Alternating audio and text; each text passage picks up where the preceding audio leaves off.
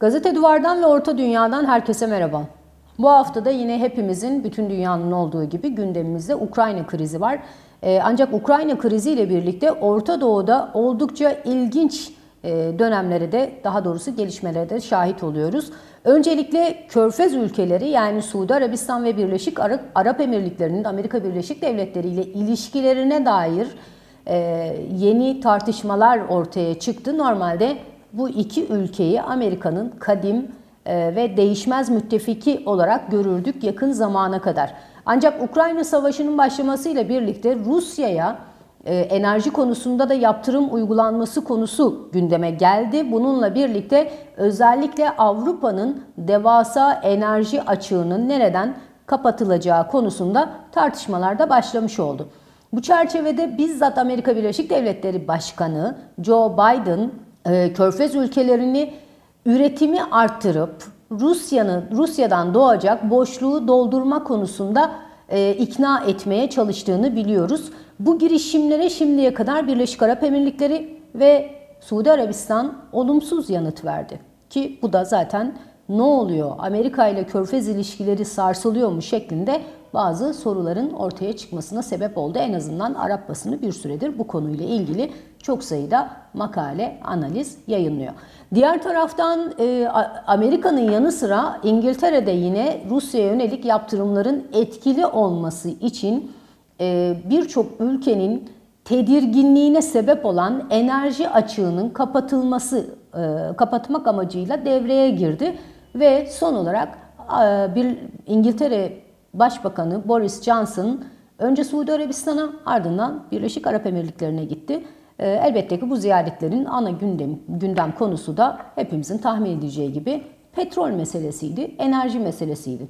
Ancak Boris Johnson'ın da bu girişimler konusunda çok da başarılı olamadı, olmadığı, olamadığı daha doğrusu söylenebilir. En azından şimdiye kadar Körfez ülkelerinin evet Rusya'ya yönelik rahatlıkla yaptırım uygulayabilirsiniz. Enerji açığınızı biz karşılamaya hazırız. Üretimimizi artırmaya da hazırız şeklinde bir açıklama yapılmadı. Peki Körfez ülkeleri ne yapmaya çalışıyor? Yani önümüzdeki dönemde farklı bir siyaset mi güdecekler? Orta Doğu'da e, o klişe deyimle dengeler mi değişiyor gibi sorular da söz konusu. Suudi Arabistan'ın çok rahat e, hareket etmeye başladığı, özellikle Amerika Birleşik Devletleri ile ilişkilerinde pek alışık olmadığımız bir üslubun hakim olduğunu söyleyebiliriz. Özellikle Prens Salman döneminde. Şimdi Suudi Arabistan'ın Amerika'nın taleplerine e, olumsuz yanıt vermesinin birkaç tane sebebi var. Bunlardan birincisi Yemen meselesi. Bildiğimiz gibi Suudi Arabistan Yemen, Yemen'de bir e, savaşın tarafı ve İran'la savaştığını söylüyor Yemen'de. E, ve Yemen'e tam anlamıyla saplanmış durumda. Aslında Yemen bir çeşit bataklık haline geldi bir süredir Suudi Arabistan açısından. Amerika Birleşik Devletleri özellikle Biden e, Yemen'deki süre, savaşın sona erdirilmesi konusunda olumsuz etki yarattığı gerekçesiyle Suudi Arabistan'la silah anlaşmalarının bir kısmını askıya almıştı. Bu da Suudi Arabistan'ın prensini oldukça rahatsız etmişti ve Suudi Arabistan prensi Amerika Birleşik Devletleri bu silah anlaşmalarını askıya aldığı için Yemen'deki savaşın uzadıkça uzadığını e, ve bundan kendisinin doğrudan zarar gördüğünü iddia etmeye başladı. İkinci sebep İran meselesi. Ee, yine Amerika Birleşik Devletleri'nin Biden döneminde İran'la nükleer anlaşmaya geri dönmesi, hatta bu anlaşmanın gerçekleşmesi için çok istekli olduğuna dair bir takım açıklamalar yapması e, Suudi Arabistan'ı epeydir rahatsız ediyordu. Ta Biden'ın seçim kampanyası yürüttüğü dönemden beri. E, ve Suudi Arabistan, Amerika Birleşik Devletleri ile İran arasında bir nükleer müzakerenin anlaşmanın yapılması bir tarafa müzakerelerin devam etmesini bile istemiyor. Ee, çünkü e, Amerika tarafından sürekli baskı altında tutulan bir İran e, profili elbette ki Suudi Arabistan açısından oldukça elverişli, uygundu. Bir diğer mesele e, muhalifler meselesi. Hepimizin bildiği gibi e, Suudi Arabistanlı Cemal Kaşıkçı, Suudi Arabistan'ın İstanbul'daki konsolosluğunda katledilmişti E, ve bu, bu olaydan sonra Suudi Arabistan'a yönelik ABD başta olmak üzere çeşitli ülkeler işte oldukça sert açıklamalar yaptılar. E, pek de caydırıcı olmayan bir takım e, yaptırımlar da gündeme gelmişti. E, sadece Cemal Kaşıkçı meselesi değil, Suudi Arabistan'ın mevcut prensinin rahatsız olduğu çok sayıda muhalif isim de var. Mesela Amerika Birleşik Devletleri'nde, Avrupa'nın çeşitli ülkelerinde yaşayan. Suudi Arabistan bunların geri teslim edilmesini istiyor. Yani kendisine teslim edilmesini istiyor. Bütün bu meseleler özellikle e, Suudi Arabistan'ın Amerika ile ilişkilerinin bir şekilde e, çok da alışıldık düzeyde seyretmemesine yol açmış gibi görünüyor. Ve yine Arap dünyasında yapılan değerlendirmelere bakılırsa Suudi Arabistan'ın prensi Salman e, Ukrayna Savaşı dolayısıyla Amerika'nın ihtiyaçlarını e, bir çeşit kendi lehine pazarlık aracına dönüştürmeye çalışıyor gibi görünüyor. Suudi Arabistan ne istiyor peki? Birincisi Amerika'nın silah satışı ile ilgili e, o sınırlandırmaları kaldırmasını istiyor. Muhaliflerin kendine geri teslim edilmesini istiyor. İran konusunda da e, Amerika'nın daha sert bir tutum izlemesini istiyor.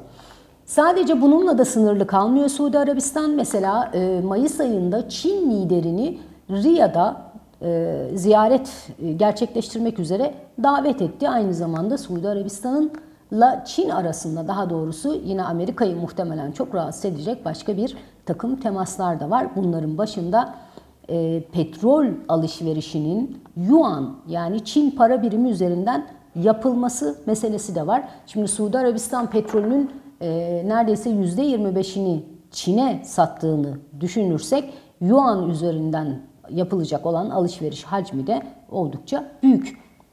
Ee, Birleşik Arap Emirlikleri'ne gelecek olursak eğer, Birleşik Arap Emirlikleri'nin de evet e, Yemen konusunda Amerika'dan rahatsızlığı söz konusu, bu doğru. İran konusunda da keza e, aynı rahatsızlığı paylaşıyor Suudi Arabistan'la. Bir de Birleşik Arap Emirlikleri ile Amerika arasında bir F-35 krizi var. Yani Amerikalılar e, sattım, satacağım, satmak istemiyorum, satabilirim şeklinde e, epeyce böyle e, yılan hikayesine dönen bir müzakere süreci yaşandı ve en sonunda F-35'leri alamadı Birleşik Arap Emirlikleri ve bu da emirliği oldukça rahatsız etmişti. Bu biliniyor. E, şimdi Birleşik Arap Emirlikleri'nin e, özellikle Ukrayna savaşı başladığından beri biraz daha Rusya'ya yakın e, hareket ettiğini görüyoruz. Öyle ki 17 Mart'ta mesela Birleşik Arap Emirlikleri'nin emiri Bin Nahyan e, Moskova'daydı. Aynı zamanda e, yine 8-9 Mart'ta pardon Lavrov ile Nahyan'ın bir görüşmesi de var. E, şimdi bütün bunlar yan yana koyulduğunda Amerika'nın bu durumdan oldukça rahatsız olduğu söylenebilir. E, peki önümüzdeki günlerde Amerika bütün bu hani Birleşik Arap Emirlikleri ve e, Suudi Arabistan'ın hamlelerine karşılık bir cevap, bir yaptırım, herhangi bir eylemde bulunur mu? Ee, en azından bölge analistleri e, bunun pek mümkün olmayacağını söylüyorlar. Aksine e, hem Amerika'nın hem de İngiltere başta olmak üzere Avrupa ülkelerinin körfez ülkelerini enerji ihtiyaçları sebebiyle memnun etmek için bir takım tavizler verebileceğini e, varsayıyorlar, öngörüyorlar. Önümüzdeki günlerde göreceğiz tabii gelişmelerle birlikte.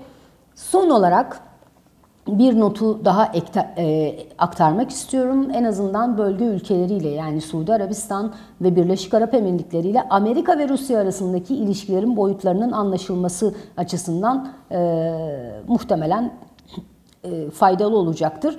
Şimdi Suudi Arabistan dünyanın en fazla silah ithal eden ülkesi. İstatistikler öyle söylüyor.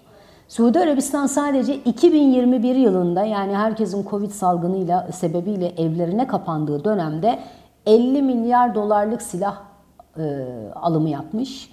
Aynı zamanda yine verilere göre 2016-2020 yılları arasında e, ki silah alışverişinden bahsediyorum. Suudi Arabistan silah, e, silah alımlarının %79'unu Amerika'dan gerçekleştirmiş. Birleşik Arap Emirlikleri ise %64'ünü Amerika'dan almış, %5'ini ise Rusya'dan ama aynı zamanda Birleşik Arap Emirlikleri ve Rusya arasında yeni silah anlaşmalarının olduğunu da söylemek gerekiyor. Zaten bu veriler sadece 2016-2020 yıllarını kapsıyor. Bölgenin diğer önemli ülkesi olan Mısır ise e, silahlarının, silah alımının %41'ini Rusya'dan, sadece %9'unu Amerika'dan gerçekleştiriyor. Bir de çok da ön plana çıkmayan ancak bölge siyasetinin seyri açısından önemli ülkelerden bir diğeri olan Cezayir e, mesela silahlarını %69'unu Rusya'dan alıyor, %10'unu ise Çin'den. Yani Avrupa ülkeleri ve Amerika'nın silah satışı çok da söz konusu değil Cezayir'de. Bu verileri göz önüne aldığımız zaman önümüzdeki süreçte Birleşik Arap Emirlikleri, Suudi Arabistan başta olmak üzere bölgenin önde gelen ülkelerinin Çin ve Rusya hattıyla biraz daha yakınlaşması, Amerika ile e, biraz daha çıkar amaçlı e, ilişkilerini yürütmesi beklenebilir. Elbette gelişmelere bağlı olarak biz de e, muhtemelen önümüzdeki haftalarda görüş, anlatmaya devam edeceğiz bu konuları. Evet, Gazete Duvar'dan ve Orta Dünya'dan bu haftalık bu kadar. Haftaya görüşmek üzere, hoşçakalın.